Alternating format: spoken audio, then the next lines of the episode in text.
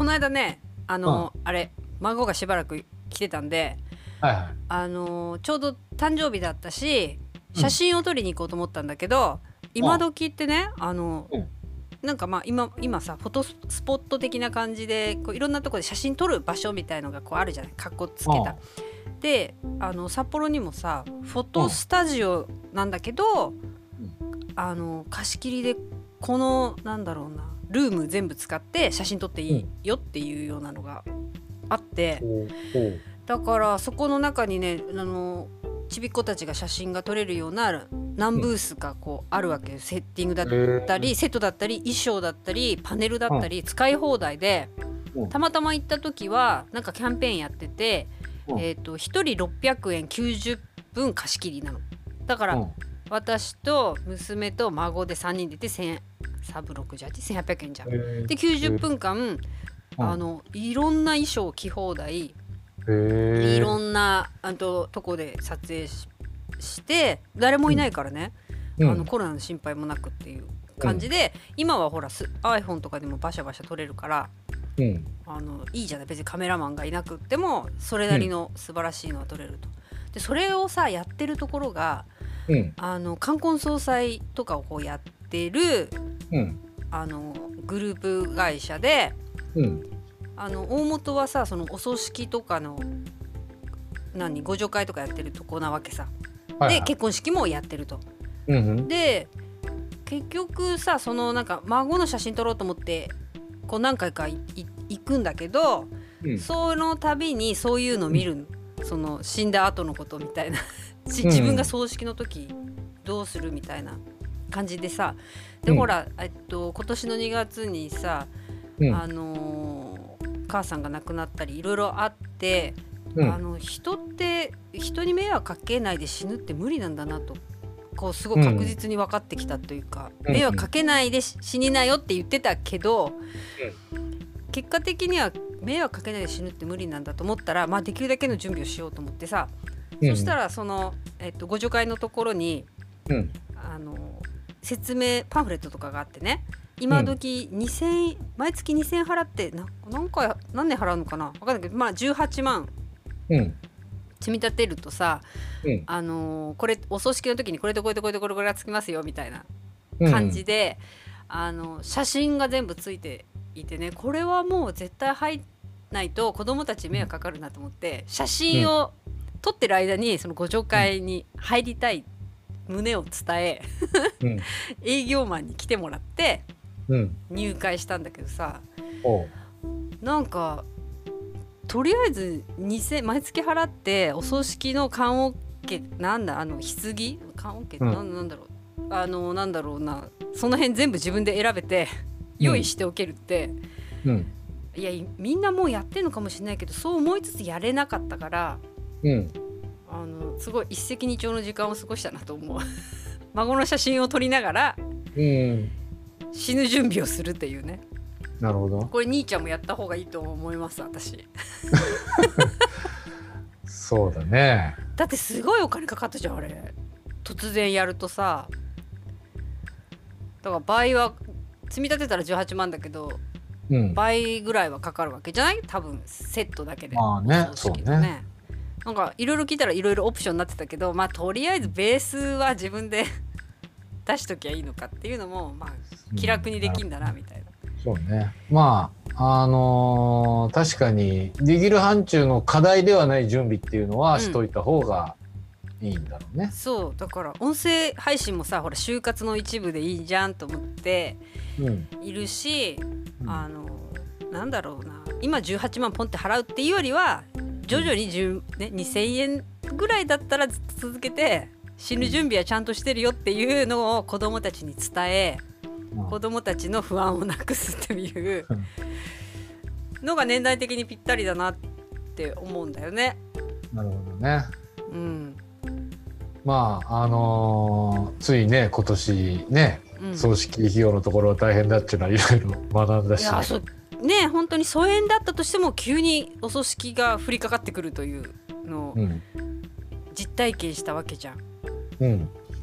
なんかそう思ったらこのポッドキャストのあの、うん。ね、年代とかが聞いてる方が分かるんだけど45から60代という本当にストライクゾーンの人がみんな聞いてるかなっていう気がするんだけどやっぱり就活って本人たちから言い出さないと絶対できない。周りからは言う言えない言いづらいだんだんだんだん年取れば取るほどうん。多分。だからう、ん、自分たちからどんどん子どもたちに準備してるから安心してねっていうことを言ってくのってすごく大事だなっていう気がします。入ってるよって言っとかないとそれもダメだし。なるほどね。そうですよ。だから全然回し物じゃないけど あの53歳になったら本当に就活をちゃんとしていかなきゃなと。なるほどね。日々思ってますよなんか就活してる、うん。うん、それはそうだと思うよ。うんうん。あのー心配かけないっていうか、うん。迷惑かけないで死ぬわけにはいかないんだけど、うん。そこを最小限にするっていうか、そういうことを準備してやっていくっていうのはすごくいいことだしやっておくべきなのかなっていうのはすごく思いますと。うん。ただ、うん。ちょっとほただただっていうわけでもないんけど、うん。他に思うのうは、ん。そのなんつうの？冠婚葬祭の仕組みっていうのも、うんうん。どんどんやっぱ変わっていくんだろうなっていうのはなんあかー、なるほどね。確かに。今と同じ形式じゃないかもしれないよね。うん、形式じゃないのかなって。やっぱり尊重すべきものはするんだけど、うんうんうん。なんかそのいや例えばあの、まあ、仕事でさ、うん。あの葬儀屋さんとかもまあいろいろいたりするけどさ、うんうん。あの昔と比べてすごく透明性が上がってるお葬式屋さんとか出てきてて、うんうん。うん謎な仕組みがいっぱいあるじゃんさ。あるある。な何量これみたいなやつとかさ、そう今写真じゃないしデジタル現像量みたいななんかようあんな書いてあったよね。まあ、そうそう。でさ昔まあそれこそか戒名ねいいか悪いか分かんないけど漢字1個で何十万みたいな話があったり、うんどうせ火に焼けるんだけど、うん。棺桶もなんか松竹梅みたいのがあって、もう結局ねあの辺って亡くなった個人に対してどれぐらいの誠意を持ってやるかっていうでしかない、いくらのお墓建てるのかみたいな感じだよね。そう。だ原価あんま関係なくて、まあどれぐらいかけられるんですかっていうことだと思うわけ。で、うんなあのなんかその物理的にもさお墓を買ってなんとかとか言っても墓もなかなか大変なんで最近は、うんうんあのなんだっけ立体駐車場みたいなお墓もあるじゃん回るやつね。お参りするぐるぐる回ったりとか、あとなんかそれこそさお墓参り Zoom でやったりとか法事 Zoom、Zoom 法事とそうだよ。法事やったじゃんこの間ね。この間やったじゃん。配信したそういえば。そうそう。で、まあ、そうそう考えるとその亡くなった方を亡くなった方っていうか今度我々が当事者が亡くなるんだけどさ、うんうん。な亡くなった私たちね。人をうん。どう思うかっていう話で、うんうんうんそれまではさうん。格式とかいろいろあって、うん。やっぱり30万より300万かけた方が、うん。あのなんか誠意があるみたいなうん感じがなるほどために。あったと思うんだけうんど、今そういう意味でいろいろ形式も変わってるけど、うん。じゃあ、うん。亡くなった人がうね、んわかんない。昔の人は死んだ時に、うん。なんかいっぱい金使えっていうかお前ら育ててやったんだからうんうん葬式ぐらいしっかりやれやって思ってるのかもしれないけうんど、うん。逆に死んだ人がね、うん。俺ら死んでんだから、うん。そのそんな葬式に金かけるぐらいだったら、うんうん。その分孫になんか買ってやってくれって思うわけじゃん。まあそうだよそうだって考えたら、うん。なんつうの？なんかそそこのありようはどんどん変わっていくのかなって。ここ俺らが生きてる間でもだいぶ変わってきたし、うんうんうんうん昔なんかそんなさスマホで法事やるとか考えられないわけですよ。そうだよね。中だってペ継ッパーくんペッパーくんがさなんかポコポコ叩いたりもしてるわけじゃん。そうんけない。だでそう考えると、うん。そのお葬式屋さんって謎のやつがいろいろあったけど、うん。もうどんどんそこが透明化されてって、うんうん昔の300万のやつが今50万とかなんかうんまあ100万。そうだね。で確かに。下がってくると、うん。いや別にご助会は否定しないし、んたかだかたかだかっていうか月2,000円ぐらいの話だったら、うんうんうんまああのズームのオフィシャルライセンスを取るかご助会に入るかって。どっちも大切だね。まあぐぐらいの話だけど、うん。まあねうん。月にさ2万円とかさ5万円かかるっていうとまあいろいろ考えるけど、うんうん。まあ言っても2,000円だったら大した話でもないし、うん。うそういう意味だと、うん。まあ少し我々の子供たちがおまあでも俺らすぐ来年死ぬかもしれないからまあわかんないけどね。そうだね。うん、だからそれだったら、まあ、一つはねあの死ぬ前にぶっちゃけもう本当に葬式いらない家族葬っていうかもういらないから、うん。そこにかかる金があったら、うまいものでも食ってくれって言っときゃいいのかなっていうのはまあ一つね。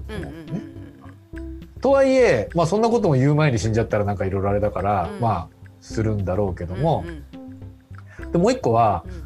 あのやっぱり迷惑残ってる人に迷惑かけないために最低限のことをしましょうと。これはこれでしておくんだと思うけどただ我々のうん。ていうの、えっと、気持ちの持ちよう的には、もうこれで一応迷惑かけないから、いつでも死ねるなっていうのもあるんだけど、うん。うん。それより互助会で18万円例えば3 50万円が安くなりますっていうことより、うん。この先さまあじどれだけのことができるかわかんないけど、うん。事業で一発当てて 2,000万残す方がいいんじゃねえかって考えることは大事なんじゃないかな。なるほどね。いやいやそれはそもそも捨ててないですけど。